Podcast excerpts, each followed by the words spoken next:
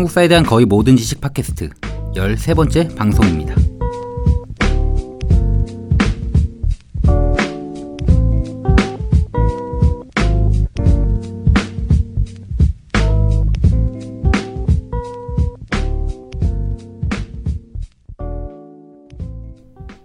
안녕하세요. 브렉시트로 한창 시끄러울 때 녹음하는 한국사에 대한 거의 모든 지식 팟캐스트. 어, 어김없이 돌아왔습니다. 저는 진행을 맡고 있는 박문국입니다. 바로 본론으로 들어가서 음, 원래대로면 저번 선조에 대한 방송과 마찬가지로 인조는 정말 잘한 것 하나 없는 임금인가 이걸 주제로 해야 할 건데요. 그런데 인조는 반정을 통해 광해군을 쫓아내고 왕위에 오른 임금이죠.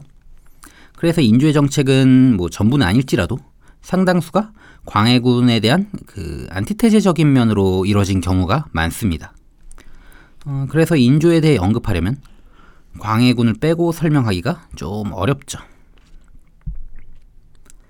그리고 광해군에 대한 질문도 좀 있긴 했습니다. 뭐 공식적인 질문지를 통해 보내주신 건 아니지만 어, 댓글로 남겨주신 분이 좀 계셨어요. 중립외교나 궁궐공사, 뭐 대동법이라든지 음, 아무래도 2000년대 이후에 가장 주목받는 임금이고 창작물로도 많이 만들어졌죠.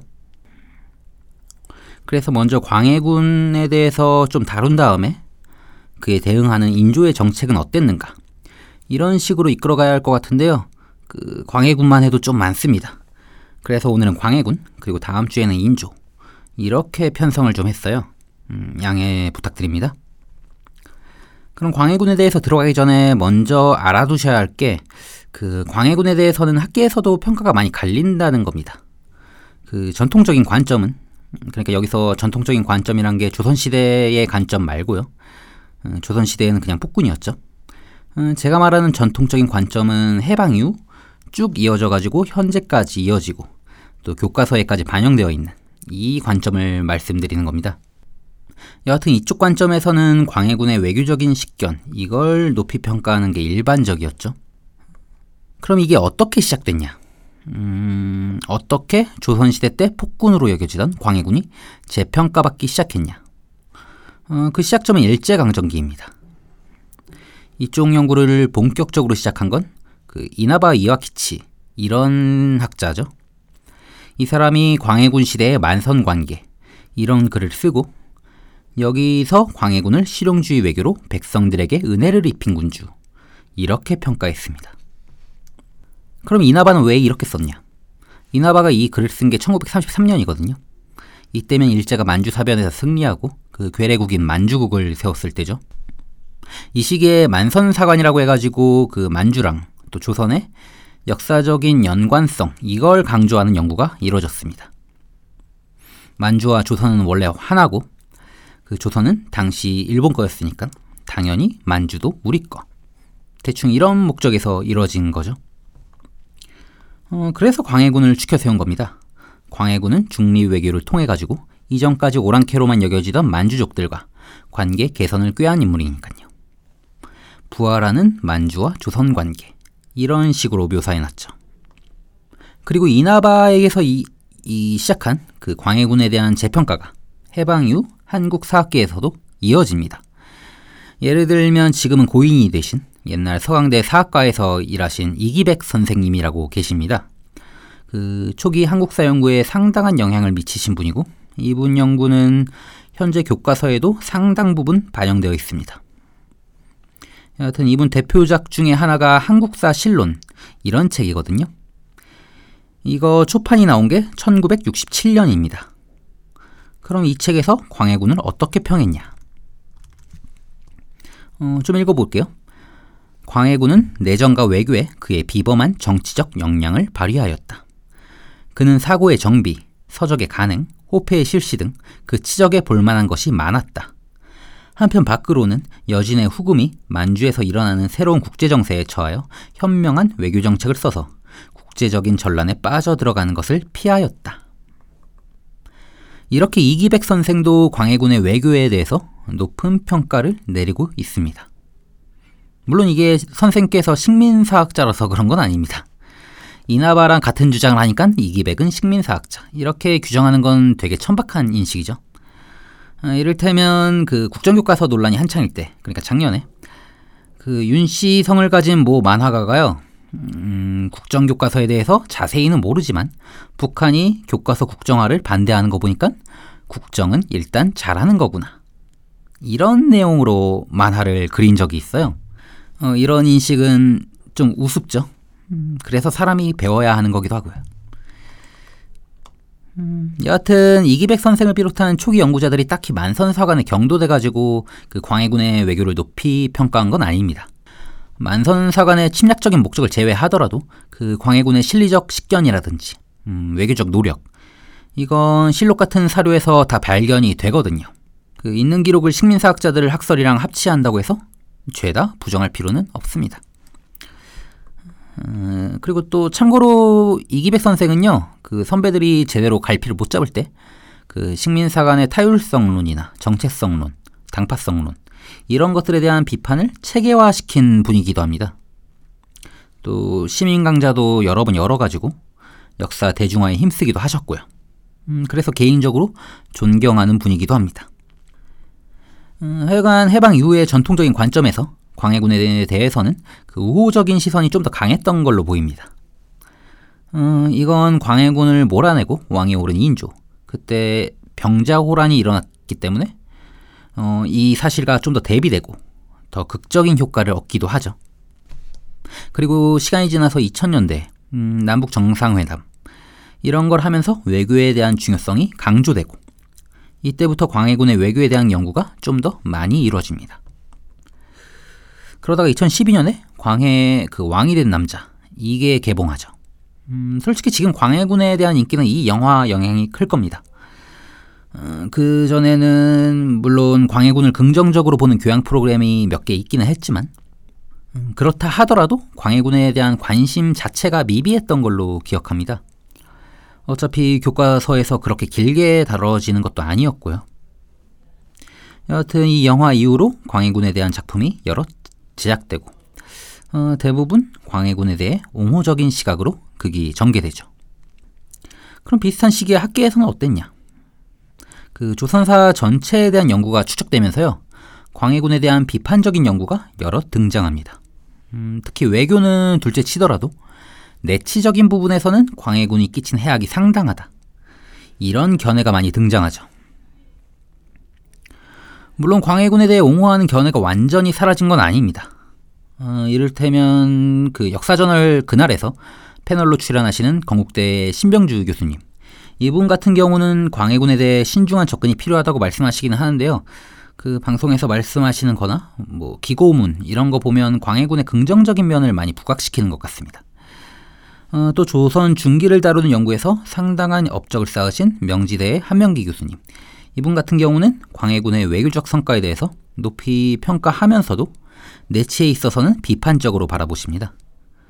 어, 그리고 전주대의 오황영 교수님. 어, 이분은 광해군에 대해서 매우 비판적으로 보십니다.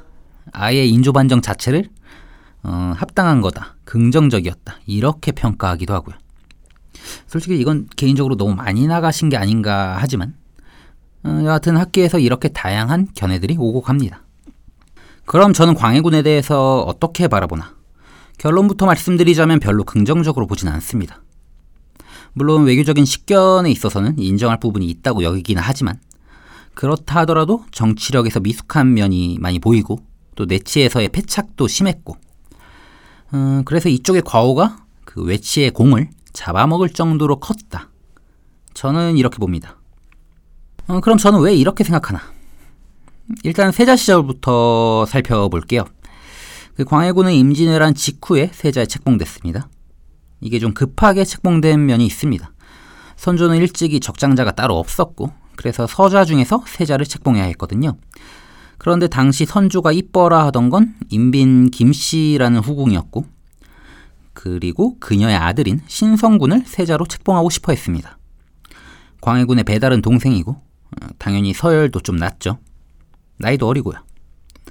음, 그래서 임진왜란 전까지 세자 책봉을 계속 미루고 있었습니다. 그러다가 임진왜란이 일어나고 음, 임금한테 혹시나 변고가 생기면 왕위를 잃을 사람을 정해놔야 하니까 급하게 광해군이 세자로 책봉됩니다. 어, 사실 광해군도 서열상으로는 그렇게 독보적인 위치에 있던 건 아닙니다. 왜냐하면 광해군의 친형인 그 임해군이 있었거든요. 어, 같은 서자이긴 하지만 장남이고 서열상으로는 이쪽이 더 높죠. 근데 이 임해군이 누구냐? 어, 보통 조선 역사상 최악의 왕자로 거론됩니다. 신분을 이용해서 재산도 강탈하고 그 강도짓도 하고 어, 심하게는 신하의 척을 뺏으려고요. 도승지를 죽이기까지 해요. 이 사건 조작하다가 걸렸는데 어, 그래도 왕자에서 큰 벌을 받거나 하지는 않았습니다. 하여튼 이렇게 심하니까 어, 나중에 광해군이 왕이던 시절에는 모든 붕당들이 그렇게 치고받고 싸우던 서인, 북인, 남인들이 일치단결해서 대동단결해가지고 임해군 좀 죽이라고 죽이라고 막 상소를 올릴 정도였거든요. 음, 그리고 실제로 영모 사건에 연루되어서 죽고요. 어, 반면 광해군은 어릴 때부터 똘똘했던 것 같습니다. 공부도 잘하고 처신도 잘하고 그 공사 견문록이라는 책이 있는데요. 여기에는 광해군의 영특함을 보여주는 일화가 하나 나옵니다. 그 선조가 왕자들을 불러놓고 물어본 일이 있습니다.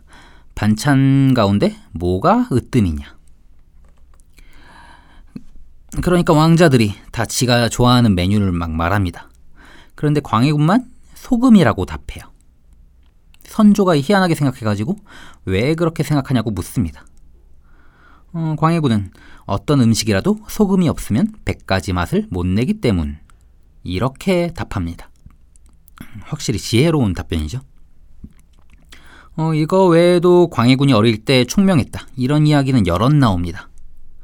어, 물론 대부분 야사의 기록들이라서 어느 정도까지 사실인지는 의문이 있을 수 있겠지만 어, 최소한 당대 사람들이 왕자 시절의 광해군을 높게 평가했다.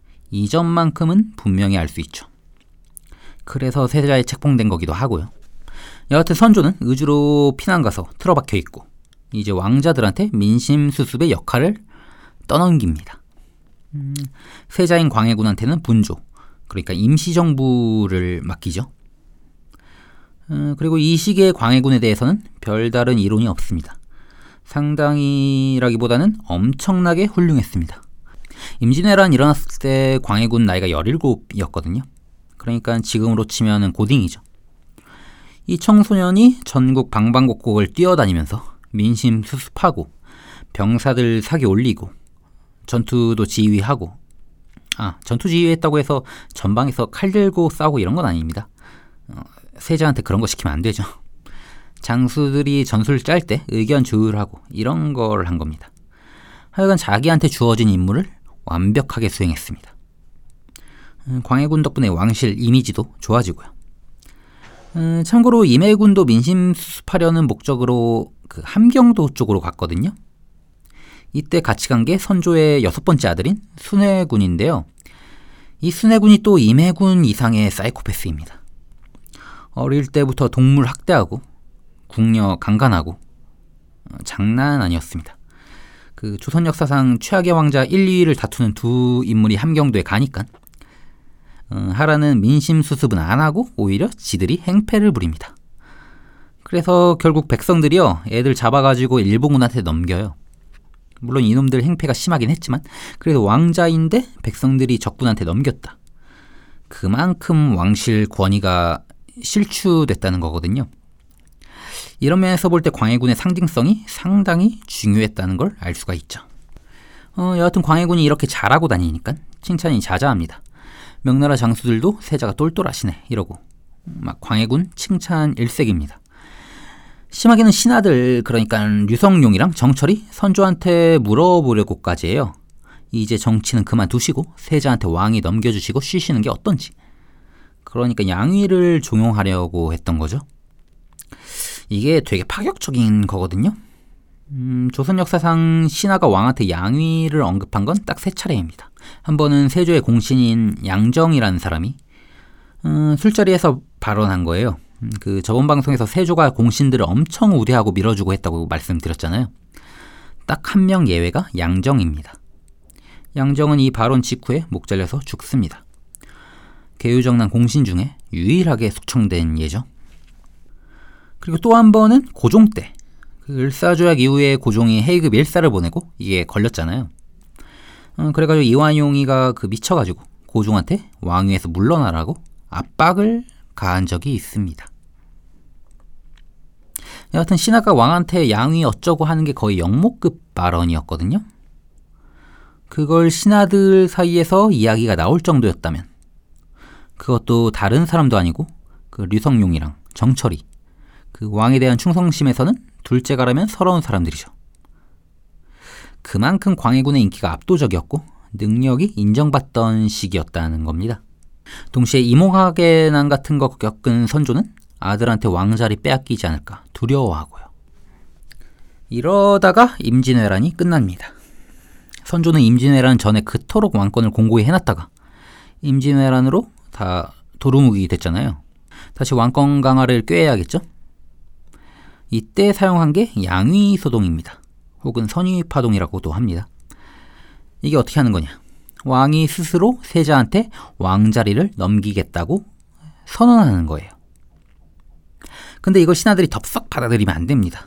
아까 임진왜란 때 류성룡이랑 정철이 양의를 말한 건 어디까지나 전란기라서 그런 거고 전쟁이 끝난 시점에서 왕이 이렇게 나오면 신하들은 결사 반대를 해야 합니다. 왜냐하면 괜히 이걸 옹호하거나 미적지근한 반응 보이면 그 불충으로 또 영모죄로 이렇게 몰려가지고 죽을 수가 있거든요. 실제로 태종이 외척들 죽일 때 이 방법을 어, 유용하게 썼습니다.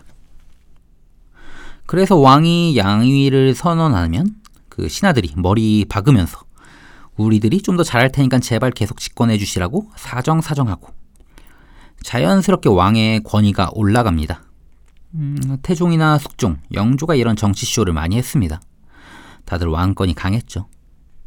그런데 이게 신하들만 머리를 박는 게 아니라요.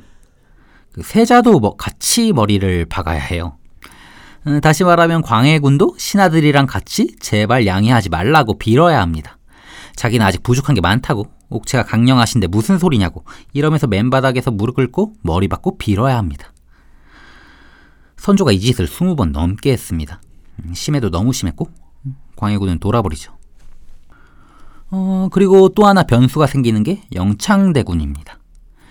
어, 임진왜란 직후에 원래 왕비인 의윤왕후가 죽어요. 그래서 선조는 새 정실 왕비를 맞이하죠. 그게 임목왕후입니다. 어, 당시 선조 나이가 50이고 임목왕후 나이가 19이었죠. 뭐 이걸로 선조 인성을 까는 일이 있는데요. 뭐 선조 인성이 구린 건 맞지만 새 왕비 드리는 게 당연한 일이기는 합니다. 그 저번 방송에서도 말씀드렸다시피 그 하늘에 해와 달이 있듯 왕실에는 왕과 왕비가 있어야 하니까요. 나이차도 사실 그렇게 심각한 문제는 아니었고요. 19이면 당대 기준으로는 오히려 나이가 많은 편입니다. 어, 현대적인 관점을 여기다 대입하면 좀 그렇죠. 그런 식이면 66대 15살이랑 결혼한 영주는 로리콘이게요.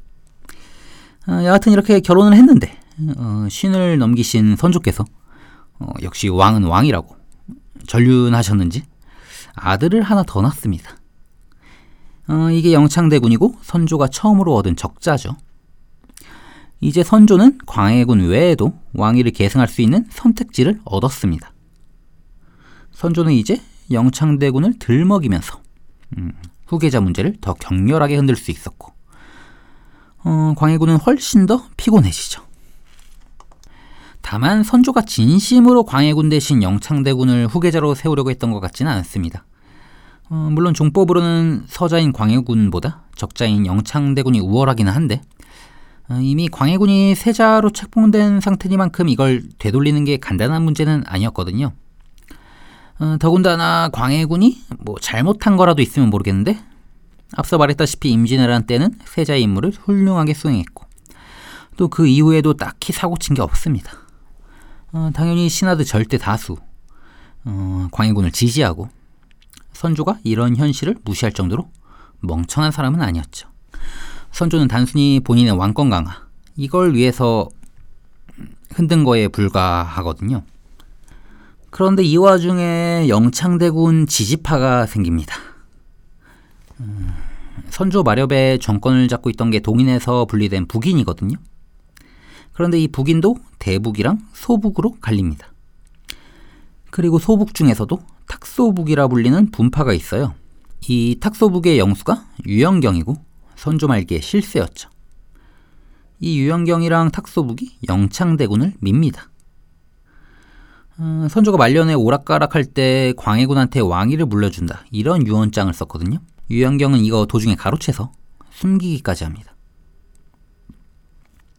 어, 참고로 인조반정의 주축이었던 서인들이 광해군이 집권하는 걸 반대했다고 착각하시는 분들이 있는데요. 어, 그건 아닙니다.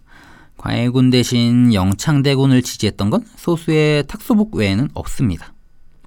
애초에 광해군이 세자 시절에 쌓은 공이 워낙 압도적이고 또 영창대군이랑 나이 차이도 많이 나죠. 괜히 무리해서 영창대군 옹립했다가 광해군이 수양대군처럼 찬탈자가 되지 말라는 보장도 없습니다. 그러니까 광해군을 미는 게 합리적인 선택이죠. 유영경은 완전히 오판한 거고요. 어, 하여간 이런 고난 끝에 선조가 죽고 광해군이 집권합니다. 어, 유영경이랑 탁소북은 유언장 빼돌린 게 걸려가지고 몰락하고요. 어, 당연히 광해군 초기의 전국은 서인, 남인, 그리고 대북 이렇게 각 붕당들이 함께하는 그 연립 정권의 성격이 강했습니다. 음, 다시 말하면 지휘층이 확고했고 왕권이 그렇게 약하지도 않았습니다. 여차하면 선조가 그랬던 것처럼 붕당끼리 다툼을 조장해서 왕권을 강화하는 선택을 할 수도 있었습니다. 어, 그런데 즉위 이후에 광해군 본인은 이런 현실을 제대로 인지하지 못했던 것 같습니다. 세자 시절이 워낙 불안했으니까요. 음, 더군다나 어리긴 하지만 그러니까 즉위 당시 두 살이긴 하지만 적자인 영창대군이 남아있기도 합니다. 그래서 광해군은 왕위에 오른 직후부터 그 왕권 강화, 여기에 지나치게 집착하는 모습을 보여줍니다. 그 중 대표적인 게 궁궐공사죠. 이쪽에 대해서는 광해군의 실책으로 보는데 별다른 이견이 없습니다.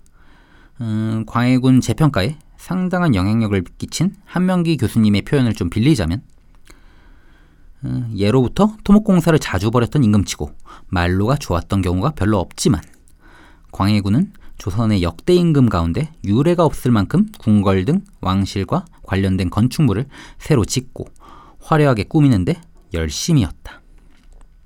이렇게 말씀하십니다. 물론 임진왜란으로 궁궐이 다 타버린 만큼 그 궁궐 공사가 필요했던 건 맞습니다. 어쨌든 조선은 왕조 국가고 왕의 권위라는 것은 민생 이상으로 중요합니다. 어, 디까지나 당시 왕조 국가의 관점 하에서요. 문제는 광해군이 해도 해도 너무했다는 겁니다. 일단 선조 때부터 시작한 창덕군 중건이 완료됩니다. 이걸로 왕의 거처는 일단 마련했죠. 그런데 광해군은 창덕궁을 싫어해요. 이유가 뭔가 하니까 창덕궁은 옛날에 단종이랑 연산군이 쫓겨났던 곳이니까 불길하다. 그래서 싫대요.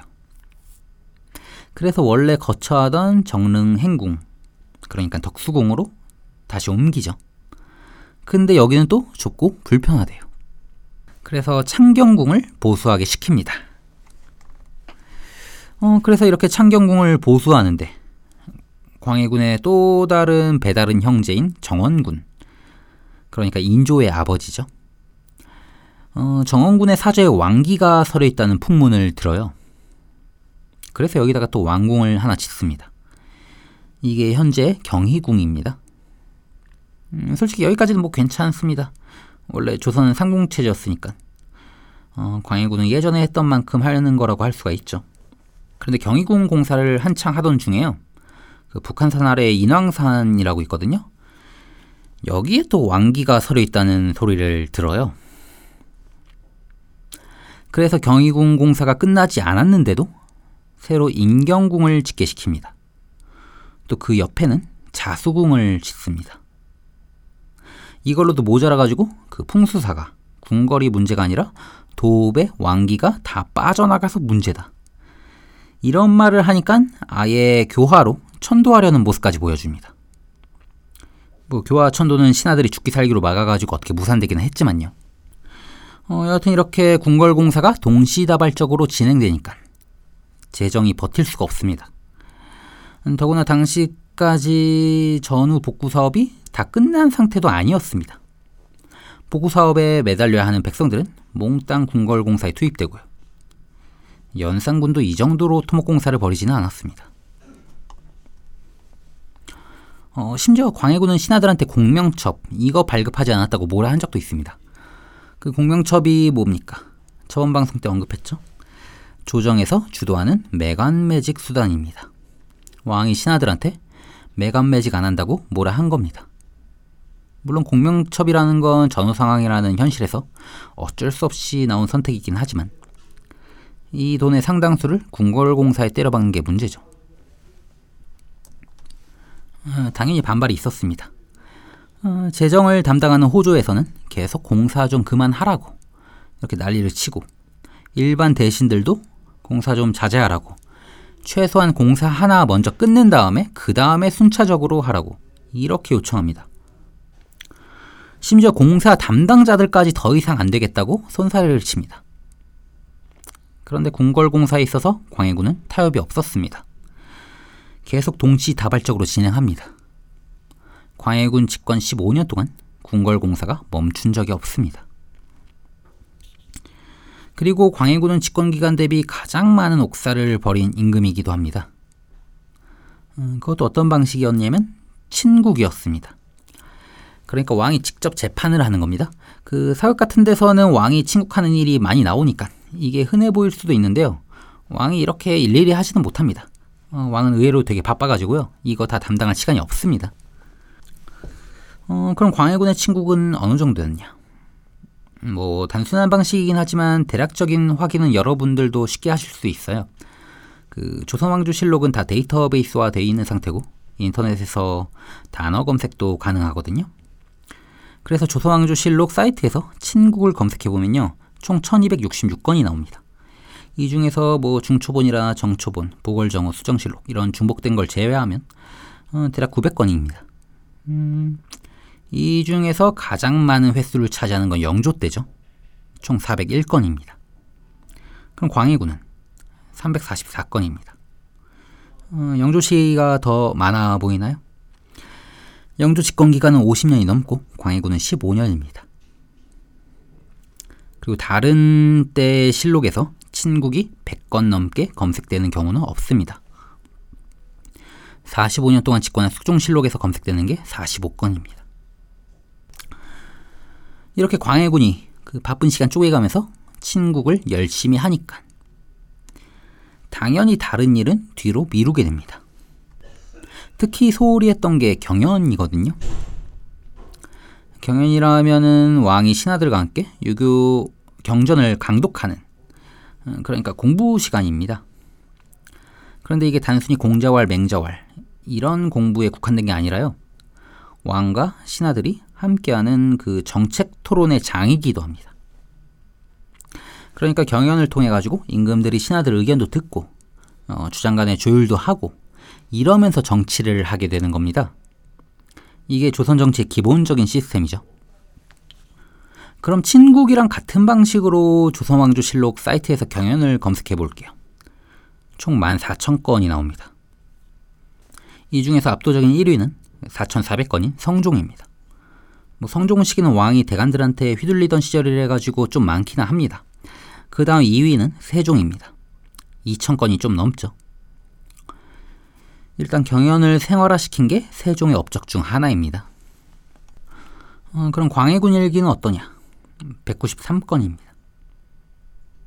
음, 뭐 세종이 광해군보다 두 배 정도 오래 집권하긴 했는데 그렇다 하더라도 적죠. 어, 게다가 저 경연에 대한 기록들도 여러 붕당들이 연립 정권을 이뤘던 그 광해군 초기 이때가 대부분이고요. 말기로 갈수록 거의 열지도 않습니다. 어느 때는 아프다고 미루고 어느 때는 춥다고 미루고 또 어느 때는 덥다고 미루고 핑계도 가지각색입니다. 당연히 정책 토론이 이뤄지지 못하고 중요한 일들은 제때 시행되지 못하죠.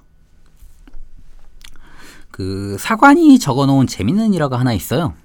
광해군이 내신 이봉정에게 너는 어떻게 이렇게 뚱뚱하냐 이렇게 물은 적이 있습니다. 어, 이 이봉정이 답합니다. 선왕이 계실 때에는 장시간 공사청에 납시와 온갖 일을 열심히 결제하시기 때문에 항상 옆에서 모시느라 낮에는 밥 먹을 겨를이 없고 밤에도 편히 잠을 못 잤습니다. 그런데 지금은 전하께서 공사청에 납시는 때가 없으므로 소씨는 종일 태평하게 쉬고 밤에도 편안하게 잠을 자기 때문에 고달픈 일이 없으니 어찌 살이 찌지 않겠습니까? 물론 이건 사관이 당시를 적어 놓은 게 아니라 나중에 따로 주석을 단 사평이긴 합니다. 음, 사관의 주관이 개입될 여지가 많은 내용이기는 하죠. 여하튼 이런 기록도 실록에 남아있긴 합니다. 그럼 광해군은 어떻게 정치를 했나? 그 옥사를 주도하는 쪽에 그리고 본인의 궁궐공사를 지지하는 붕당에게 모든 힘을 밀어줍니다. 이게 바로 당시 집권당인 대북이고 그 중에서도 가장 힘이 셌던 게 광해군 때 최고 실권자였던 이이첨입니다. 어, 이이첨은 누구냐? 이이첨 같은 경우는 그 갑자사화 때 몰락한 광주 이씨 집안의 후손입니다. 뭐 연산군이 쫓겨나면서 정상 창작이 되기는 했지만 그래도 그렇게 영향력 있는 가문은 아니었죠. 그러다가 임진왜란 때 목숨 걸고 그 세조의 어진을 구해가지고 그러니까 절에서 불타고 있는 걸 혼자 뛰쳐 들어가가지고 이걸 구하고 그걸 의주까지 옮겨서 선조의 신임을 받은 인물입니다. 그 외에도 광해군 아래에서 분조에서 활동하거나 의병에 참여하거나 하여간 임진왜란 때만 하더라도 상당히 개념찬 인물이었습니다. 음, 그리고 별다른 뒷배경 없이도 계속 승진하고요. 이런 걸 보면 최소한 무능한 인물과는 거리가 멀죠. 그런데 이 이이첨이 광해군 집권 이후에 점점 엇나갑니다.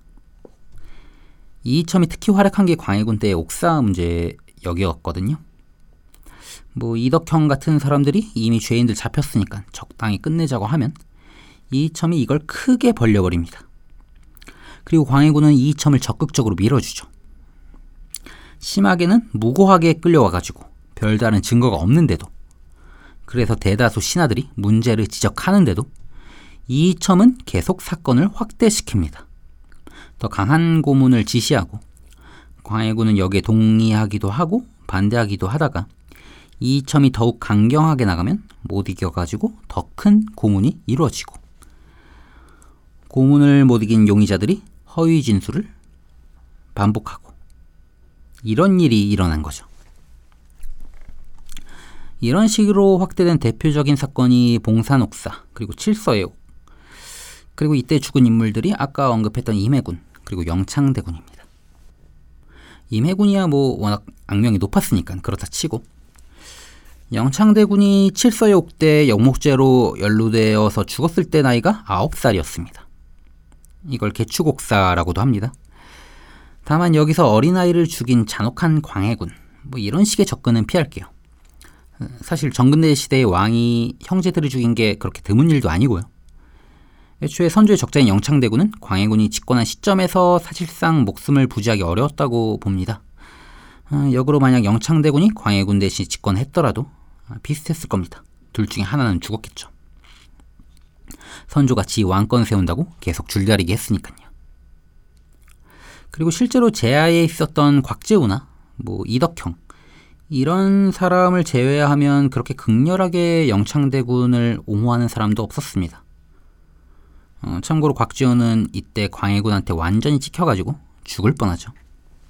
그 광해군의 진짜 문제는 형제를 죽인 게 아니라요. 패모, 그러니까 계모이자 영창대군의 어머니인 임모왕후를 덕수궁에 유폐한 겁니다. 이것도 원래 폐서인 시켜가지고 쫓아내려다가 실패해서 가두는 걸로 타협 본 거죠. 어, 개추국사 때 임모광후의 아버지인 김재남이 반란 주동자로 몰려가지고 죽고 여기에 임모광후도 관련되었다는 증언이 나왔기 때문에 벌어진 일입니다. 이게 왜 형제 죽인 것보다 더 큰 문제냐면요. 그 조선이 최고로 여긴 가치가 효이기 때문입니다. 그 수신제가 치국평천하 이렇게 말하잖아요. 개인과 가정 이쪽을 먼저 안정시킨 다음에야 나라를 다스릴 수 있다. 이게 과거 사람들의 관념이었죠. 그래서 효는 충보다도 우위에 있습니다.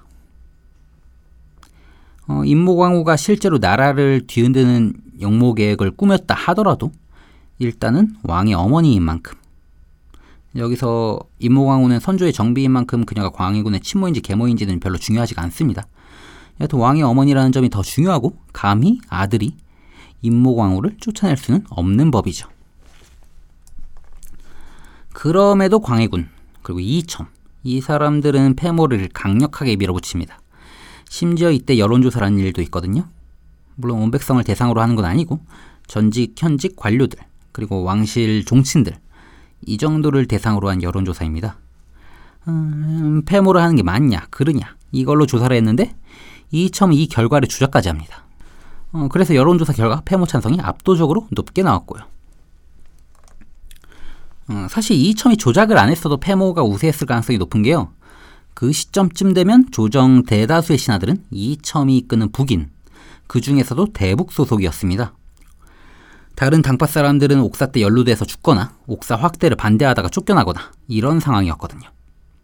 그리고 얼마 안 남은 대북 이외 사람들, 뭐 명제상으로 통하는 남인 계열의 이원익, 또 당색이 좀 모호하긴 하지만 굳이 따지자면 남인에 가까운 이항복, 그리고 이덕형. 이덕형 같은 경우는 이항복이랑 같이 오성과 한음으로 엮이긴 하는데요. 이 사람 당색은 또 서인에 가까웠습니다. 여하튼 워낙 명성이 높아가지고 대북 정권 하에서도 나름 한 자리씩 꿰차고 있던 사람들이 폐모 사건 이후 폐모에 반대했다는 이유로 죄다 쫓겨납니다. 대북 외에는 아예 씨가 말라버리죠. 어, 이로써 붕당의 균형이 완전히 무너졌습니다. 조정은 대북 일색으로 변했고 뭐 이따가 좀 더 말씀드리겠지만 이게 너무 심해가지고요. 말년에는 광해군 본인도 이천과 대북을 컨트롤 못하는 지경에 이릅니다. 어, 여하튼 여기까지만 들으면 광해군은 빼도 박도 못하는 폭군입니다. 그런데 대중매체에서 이런 사실이 다뤄지는 일은 그리 많지가 않죠. 어, 대신 광해군 때 이뤄졌던 업적들 이쪽을 강조하면서 명군으로서의 광해군 이렇게 그려지는 일이 많습니다. 어, 물론 광해군이 잘한 일이 하나도 없다는 건 아닙니다. 어, 사료에서도 잘한 일이 여러 가지 발견되죠. 어, 그러니까 초기 한국사 연구자들이 광해군을 옹호하는 논조로 연구를 이어간 거고요. 어, 그리고 이 옛날 학설들이 아직까지도 교과서에 반영이 된 상태죠. 그런데 최신 연구가 추적되면서 이런 인식이 흔들리게 됩니다. 이게 단순히 공, 궁궐공사랑 붕당을 붕괴시킨 것, 이게 못한 거고, 대동법 시행한 것과 외교 면에서는 잘했다. 이런 식으로 이분법적인 구조가 나오는 게 아닙니다. 대동법과 외교, 흔히 광해군의 치적으로 평가받는 것들, 그리고 이것들이 실패한 데에는 앞에서 말한 궁궐공사 그리고 대북 일변도의 밀어주기 이쪽 영향이 크다고 저는 봅니다. 그러니까 광해군 본인이 자초한 면이 있다는 거죠. 어, 일단 대동법. 교과서에서는 광해군 때 대동법이 처음 시행되었다. 이 정도로 서술되어 있을 겁니다. 좀 더 나가면 광해군이 주도했지만 기득권층의 반발로 확대되지 못했다. 이 정도까지 나올 겁니다. 이게 뭐 교과서에서만 그랬던 건 아니고요. 2000년대 이전까지 대다수 연구자들이 어, 폭넓게 받아들였던 학설입니다. 이때는 대동법에 대한 연구 자체가 미비했던 시절이죠. 그런데 이건 연구 부족에서 나타난 오해고요. 광해군은 기본적으로 대동법을 반대하는 입장이었습니다. 그 한국학 중앙연구원에요. 그 이정철 박사님이라고 계십니다. 이분은 조선 제도사 전반에 대해서 상당한 업적을 쌓으셨고, 음, 그리고 이분 저서 중에 대동법, 조선 최고의 개혁 이런 책이 있습니다. 그 대동법을 단독으로 다룬 그 최초의 책이고요. 그리고 아직까지는 유일한 책인 걸로 알고 있습니다. 여기서 박사님은 이렇게 말해요. 무엇보다 광해군이 이 법의 확대에 반대했다. 오늘날 대동법 실시는 광해군의 업적으로 알려져 있지만 이것은 사실과 다르다. 광해군은 대동법에 대해서 시종일관 부정적이었다. 그러면 박사님은 무슨 근거로 이렇게 말하는 거냐? 어, 일단 광해군 즉위년에 대동법이 조선 역사상 처음으로 시행된 건 분명한 사실입니다. 음, 엄밀하게 말하면 전국적으로 시행된 건 아니고 경기도에만 시험적으로 시행했던 거죠. 그래서 이걸 경기 선해법이라고 합니다. 이걸 밀어붙인 건 이원익이었고요. 어, 아까 언급했듯이 그 광해군 초기만 하더라도 대북, 남인, 서인이 연립 정권을 이룬 형태래 가지고요. 나름 힘의 균형이 얼추 맞아떨어지던 때입니다. 이원익 같은 경우는 선조 때부터 명제상으로 칭송받았던 만큼 무게감이 상당하기도 했고요. 어, 그래서 실록에는 이원익이 박납의 폐단과 대동법의 효율성 이걸 길게 설명하고 이에 대해 광해군이 따랐다. 이렇게만 기록되어 있습니다. 어, 수동적이긴 했지만 어쨌든 따르기는 따랐습니다. 그리고 경기도에서 대동법이 나름의 효과를 보니까 그 다음 해에 전국적으로 확대하려는 노력이 있었습니다. 물론 이때도 주도적으로 나선 건 이원익이었고요. 그런데 광해군은 이걸 반대합니다. 그 광해군 일기 광해 1년 2월 5일 기사 중 일부를 좀 읽어보겠습니다. 그 좀 깁니다. 예로부터 나라를 소유한 자가 모두 토양의 실정에 맞게 공물을 바치게 한 데에는 그 뜻이 있다.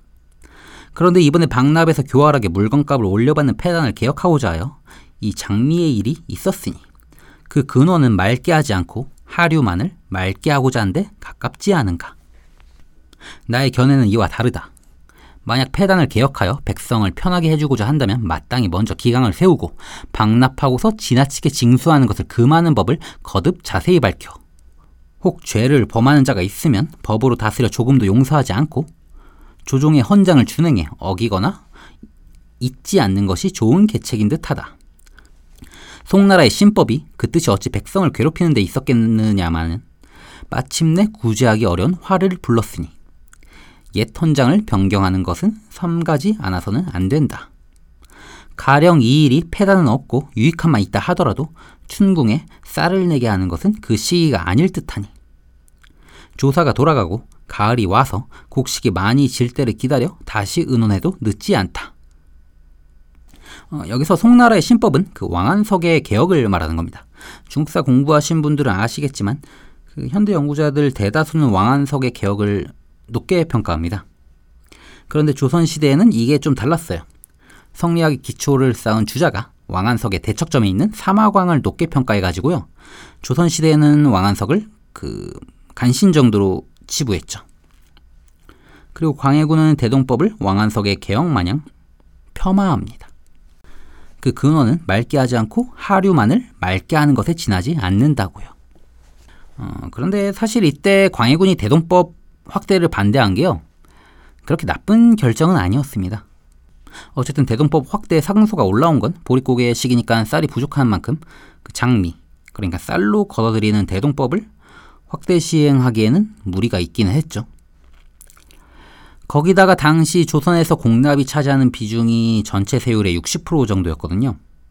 이걸 갑자기 대동법으로 바꿔버리면 어, 조세 수급하는데 어떤 악영향을 끼칠지 모릅니다. 음, 전후복구가 한창인데 개혁을 추진하기에는 위험 부담이 너무 크죠. 여하튼 광해군은 이때 경기선해법도 아예 폐지하려고 하는데 이원익을 비롯한 신하들이 그 거의 멱살 잡고 말려가지고 어쨌든 선해법은 계속 명맥을 이어갑니다. 문제는 그 이후에도 신하들이 대동법 좀 하자고 상소를 계속 올리는데 광해군이 한결같이 대동법 확대를 반대했다는 겁니다. 어, 광해군 2년 9월 14일 기사를 좀 볼게요. 이건 비변사에서 올린 내용이거든요. 선해법을 확대 적용하여 더욱 이익을 끼치게 하라는 주장은 곽재우의 소에만 나온 것이 아니고 조정신하들 역시 이에 대해 이야기를 많이 했었습니다. 대체로 기존에 일단 시행한 결과 기존의 백성들이 편하게 여기고 있다고 한다면 각도의 두루 시행해서 온 나라의 백성들이 균등하게 혜택을 입도록 하는 것이야말로 오늘날의 급선무라 할 것입니다. 여기서 기전은 경기도입니다. 예, 여하튼 이 기록 보면 당시 제하에 있던 곽재우를 비롯한 여러 사대부들 그리고 조정의 신하들이 광해군에게 대동법 확대를 주장했다는 걸 알 수 있습니다. 게다가 이 기록이 나온 게 음력 9월 한창 추수해가지고 쌀이 많을 때입니다. 적어도 저번처럼 춘궁기니까 못한다고 변명할 수는 없죠. 그런데 광해군은 역시나 반대합니다.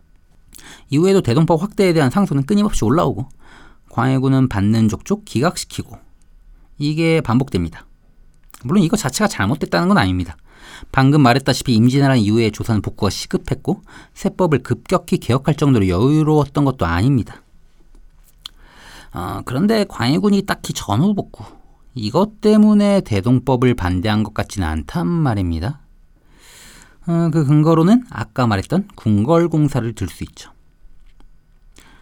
전후 복구 사업이랑은 뭐 안드로메다급으로 차이가 납니다. 그리고 광해군은 이걸 어떤 사안보다 중요시했고요.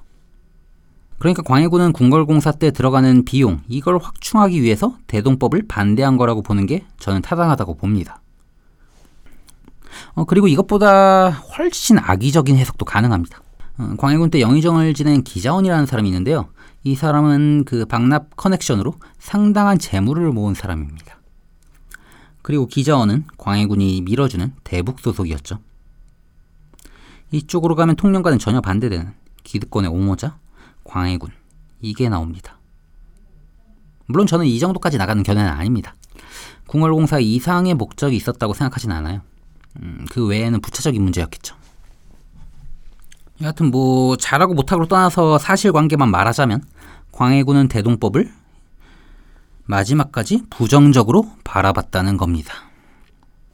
어, 이 점에 대해서는 사료에서 워낙 빼곡하게 나와가지고 별다른 이견의 여지가 없습니다. 물론 그 이유가 무엇이었는가에 대해서는 여러 해석이 나올 수 있겠지만 어, 일단 저는 궁궐공사라고 봅니다. 애민 이거랑은 거리가 있다고 봅니다. 그럼 광해군의 또 다른 지적인 외교는 어떨까요? 음, 외교에 한해서는 광해군은 학계에서도 상당히 폭넓은 지지를 받고 있습니다. 물론 저번 방송 때 언급했다시피 북방에 대한 방비는 선조의 정책을 계승한 거긴 하지만 이게 광해군의 독자적인 정책이 아니었다고 해서 폄하할 필요는 없을 겁니다. 음, 다음에 인조 이야기할 때 언급하겠지만 인조는 이것도 제대로 못했습니다. 여하튼 광해군은 그 외교적 감각 이쪽에서는 확실히 뛰어났다고 볼 수 있을 겁니다. 북방이 워낙 시끄러워서 소홀히 다뤄지곤 하는데요. 이 시기에 일본이랑 외교적 관계를 회복한 업적도 있어요. 물론 이때도 신하들이 엄청 반대했죠. 저 원수들이랑 무슨 외교 관계냐고. 하지만 광해군은 일단 일본에서 새로 집권한 도쿠가 이에야스가 도요토미 히데요시와 다르다. 또 남쪽을 빨리 안정화시켜야 된다. 어, 그리고 무역을 통한 이익. 이런 것들을 대면서 거의 혼자서 밀어붙이다시피 하면서 일본이랑 관계를 개선합니다. 이때 맺어진 게 기유약조고요. 어, 기유약조로 인해서 어, 조선은 임진왜란 이전보다 훨씬 자국에 유리한 내용으로 무역을 할 수 있게 됐죠. 어, 이렇게 남쪽을 안정화시키고 이제 북쪽으로 눈을 돌립니다. 여기서는 일반적으로 잘 알려진 중립 외교입니다. 다만 이게 스위스처럼 완전 중립을 지킨다기보다는 어느 때는 명나라 편을 들다가 어느 때는 청나라 편을 들다가 이런 식으로 맺고 끊는 걸 반복하는 방식에 가깝습니다. 그래서 중립 외교 대신 양면 외교라고 부르는 경우도 많고요. 어쨌든 기본적인 전략 구상은 가능하면 그 누구랑도 싸우지 말자였죠. 어, 그리고 광해군은 군사력 강화 이쪽에도 상당히 열을 올렸습니다. 어, 임진왜란 때 우수함이 증명된 조총병 그리고 포병 이런 화력적인 면에서 상당한 발전이 있었습니다. 훈련도 성실하게 했고요. 어, 무관 등용도 느립니다. 그리고 광해군이 이 시기에 지적한 것 중에 하나가요. 방어 체계에 대한 거예요. 그러니까 한반도는 산이 많잖아요. 음, 그래서 한국사에 등장하는 거의 모든 왕조는 산 위에다가 성을 쌓아가지고 이 산성을 기반으로 어, 외침에 방어했습니다. 그래서 유난히 활이 발달한 거기도 하고요. 근데 이거 문제점이요. 적군이 산성 무시하고 그러니까 보급이 끊기는 위험을 감수하고 다이렉트로 수도로 직진해버리면 이걸 어떻게 막을 방법이 없습니다. 그 수성에서는 강하지만 야전에서는 무기력하죠. 실제로 과거 왕조들이 이런 식으로 자주 털렸고 한 때도 마찬가지였습니다. 하여튼 광해군은 이 문제점을 지적한 겁니다. 어, 그 외에도 고려의 외교, 그러니까 대거란 전쟁 때 서희가 보여준 외교술, 이걸 강조하는 것도 실록에 나와요. 서희의 사례를 언급하면서 청나라랑 싸워야 한다는 주전론자들을 조롱하는 거죠. 이런 거 보면 확실히 국방이나 외교 이쪽에 있어서는 탁월한 능력이 있었던 것 같습니다. 절대로 멍청한 군주는 아니죠. 어, 다만 이것도 어디까지나 광해군의 국방이나 외교적인 면만 한정해서 볼 때, 그러니까 다른 변수를 제외하고 봤을 때 식견이 상당했다 뿐이지, 실제로 그의 식견이 실제 전국에 어느 정도 영향을 미쳤나. 이런 거에 대해서는 비판받는 점이 있습니다. 일단 이렇게 국방을 강화하는 동안에도 궁궐공사는 계속 이루어졌습니다. 음, 광해군 때 궁궐공사는 광해군이 쫓겨날 때까지 멈춘 적이 없죠. 어, 당연히 재정적으로 무리가 갑니다. 어, 이런 식으로 군사력 강화하고 대우납하다가 처참히 망한 케이스가 수나라 양제죠. 거기다가 아까 광해군이 지은 궁궐 중에 그 인경궁이랑 자수궁이 있다고 했잖아요. 광해군은 이거 지을 때 사치품인 청기화를 썼습니다.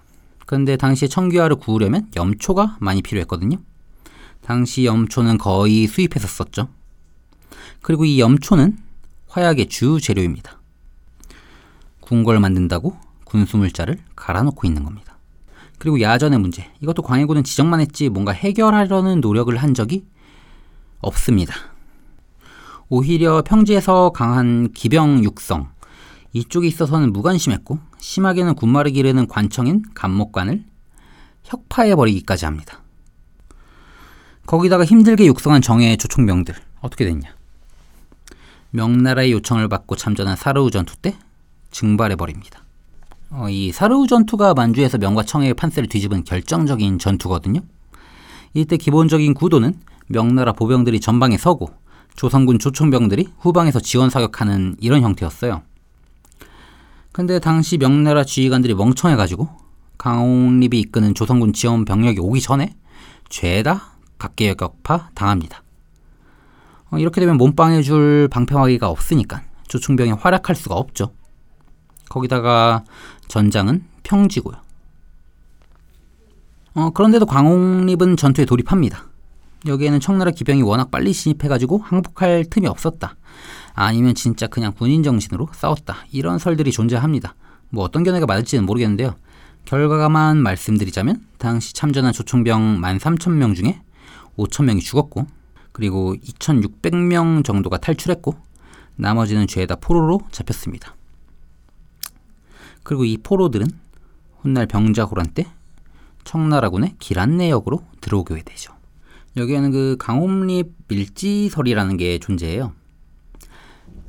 그러니까 광해군은 어쩔 수 없이 명나라의 요청을 들어가지고 참전하긴 했지만 청나라를 이길 수 없다고 여겼고 몰래 강홍립에게 밀지를 내려가지고 대충 눈치 보다가 항복해라. 이런 지시를 내렸다는 주장이죠. 뭐 이것도 맞다 틀리다 말이 많긴 한데요. 저는 사실일 가능성이 낮다고 봅니다. 왜냐하면 광해군이 본격적으로 중립 외교를 시작하는 건 그 사루 전투 이후거든요. 거기다가 당시에는 명나라가 이기는 게 당연한 것처럼 여겨지기도 했습니다. 일단 병력이 압도적으로 많았고요. 그런데도 패배한 건 명나라 장수들이 서로 공을 세우려고 다투다가 제대로 합류하지 못했고 결국 각계역파당한 겁니다. 음, 이런 변수는 광해군이 아니라 그 누구라도 예측하기 쉽지 않았을 겁니다. 그리고 밀지설이 사실인가 거짓인가랑은 무관하게 어쨌든 중요한 건 조선군이 전멸했다는 겁니다. 어, 군사적인 대응은 이제 불가능해졌죠. 그래서 사루 전투 이후에 광해군이 외교적 노선에 좀 더 힘을 쓰는 거기도 합니다. 아, 참고로 광해군은요, 그 사루 전투 패전 소식을 듣는 와중에도 궁궐공사 제대로 안 된다고 뭐라 했습니다. 어, 여하튼 사루 전투 이후부터 광해군은 본격적인 중립 노선을 타기 시작합니다. 일단 명나라가 복수전을 한다고 이후에도 파병 요청을 여러 차례 했는데 죄다 거절합니다. 또 명나라에서 은을 하사하기도 했거든요. 사루 전투 때 조선군이 전멸한 건 자기들 잘못이 크니까 이걸로 군사 주련하라고 보낸 겁니다. 근데 광해군은 이거 창고에 박아놓고 한 푼도 안 씁니다. 궁궐공사 한다고 돈 부족하다고 뭐라 뭐라 하면서도 이것만큼은 손을 안 댑니다. 이걸 쓰는 순간 명나라에 휘둘릴 위험이 있으니까요. 반면 청나라한테는 누르하치를 칸으로 칭하면서 청을 그러니까 뭐 당시에는 후금이죠. 하여튼 오랑캐 나라를 정식 국가로 인정하는 제스처를 취하기도 합니다. 어, 계속 강조하지만 분명히 식견이랑 재능은 존재했습니다. 광해군은요. 이때 여러분들이 일반적으로 알고 있는 제조지은이라든지 사대주의, 중화사상, 여기에 찌들어 있는 신하들의 반발이 나옵니다. 삼국의 은혜를 저버리는 짓이라고 난리가 났죠. 그런데 이때 반발한 신하들이요, 그 훗날 인조반정 때 정권을 잡는 서인들이 아니에요. 이 시점에서 조정에 남아있는 서인 자체가 드물었습니다. 임목대비 폐모 이후에 다 갈려 나갔으니까요. 그럼 누가 반대했냐? 집권당인 대북이었습니다. 그 중에서도 광해군이 그토록 밀어주던 이첨이 제일 심하게 반대했습니다. 맨날 사신 목 빼고 한판 제대로 싸우자고 선동하고 다녔죠.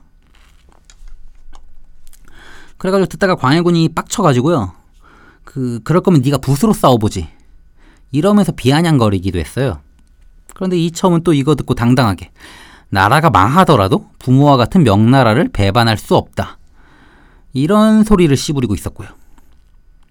옥사나 궁궐공사에서는 둘이 쿵짝이 잘 맞았는데 이 문제에서는 완전히 상반된 입장이었죠.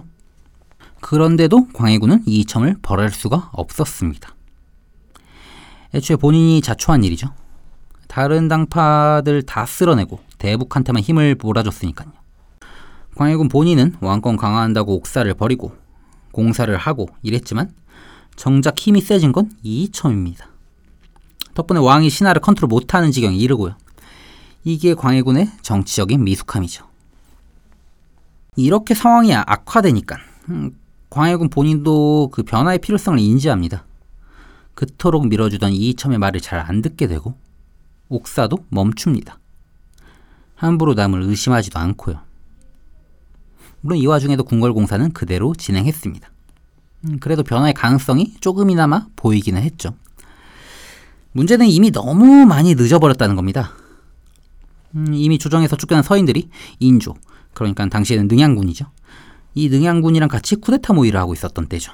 그 중에는 농민 경제가 완전히 붕괴돼서 생존 차원에서 반정에 참여했다는 견해도 있습니다.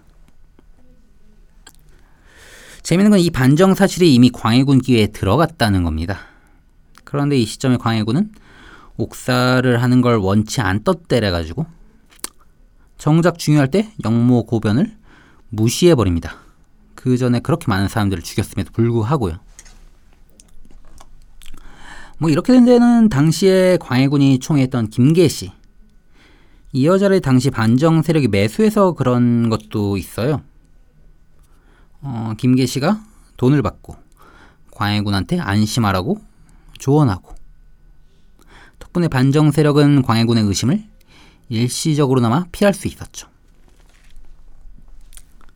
뭐 그렇다 하더라도 일단 발각된 만큼 그날 새벽에 곧바로 쿠데타가 시작됐고 이건 순조롭게 진행됩니다. 왜냐하면 광해군이 군사력을 전방에만 너무 몰아넣은 나머지 정작 궁궐을 지키는 호위병은 부족했거든요. 인조 시절의 4분의 1 수준이었습니다. 이렇게 인조 반정이 성공했습니다. 이청을 비롯한 대북의 수장들은 몽땅 죽고 광해군은 제주도에 유폐되고 인조와 서인들의 정권이 시작되는 거죠. 음, 참고로 광해군은 반란이 일어났다는 소식을 듣자마자 이첨이 한 짓이냐 이렇게 물어봤다고 해요. 그만큼 말년에는 이첨을 경계했다는 거죠. 헛다리 짓긴 했지만요. 여기까지가 광해군에 대한 나름의 정리였습니다. 세자 시절 때의 영웅적인 행보나 그 외의 외교나 국방에 대한 노력 이쪽을 보면 분명히 군주로서의 자질이 있었다고는 볼 수 있을 겁니다. 하지만 내치와 정치력 이쪽에서 지나치게 심각한 수준이었죠.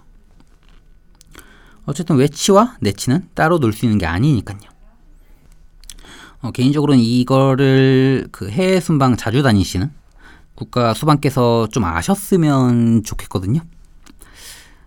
어, 물론 세자 때까지만 해도 완벽에 가까운 모습을 보였던 광해군이 이렇게 된 건 선조 탓이 크긴 합니다. 말년에 자기 왕권 강화한다고 세자의 위치를 무진장 흔들어댔으니까요. 이 점에서 선조도 장기적인 안목이 없었다고 볼 수 있을 겁니다. 그래서 제가 유능한 정치가지만 훌륭한 군왕은 못 된다고 이렇게 말하는 거기도 하고요. 선조가 이러니까 광해군으로서는 불안감이 가중될 수밖에 없고 거기다가 풍수 같은 미신에 집착하는 것도요. 그 임진왜란 때 워낙 험한 꼴을 많이 봐가지고 그래서 트라우마에 빠졌다는 견해도 있습니다.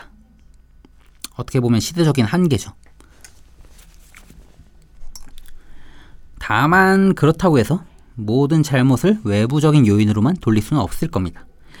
예를 들면 제가 저번 방송 때 임진왜란이 없었다면 선조는 나름 괜찮은 군주가 될 수 있을 거라고 말한 적이 있죠. 광해군에 대해서도 비슷하게 적용할 수 있습니다. 선조가 좀만 잘했으면 광해군은 훌륭한 군주가 될 수도 있었겠죠. 근데 이게 가정을 뛰어넘어 가지고요. 역사로 치환해 버리면 곤란합니다. 광해군은 사실은 성군이었다거나 성군이지만 억울하게 폄하됐다거나 이런 비약은 역사학이 아니라 일단 논리적으로 오류죠. 가정은 가정일 뿐이고 가정된 관념을 평가의 영역으로 끌어올 수는 없는 법입니다. 그래서 선조도 광해군도 명군으로 평가받을 수 없는 거고요. 어쨌든 역사는 지나갔고 광해군은 실패한 군주로 남았습니다. 상당한 재능을 가지고 있었음에도 이걸 제대로 활용 못했고 조선 사회에 상당한 악영향을 미쳤죠. 이것 자체를 부정할 수는 없을 겁니다. 그리고 그가 왜 실패했는가 이거에 대해서 정확하게 직시해야겠죠. 이게 제가 광해군을 바라보는 시각입니다. 실패를 반복하지 않기 위한 거울 같은 거죠.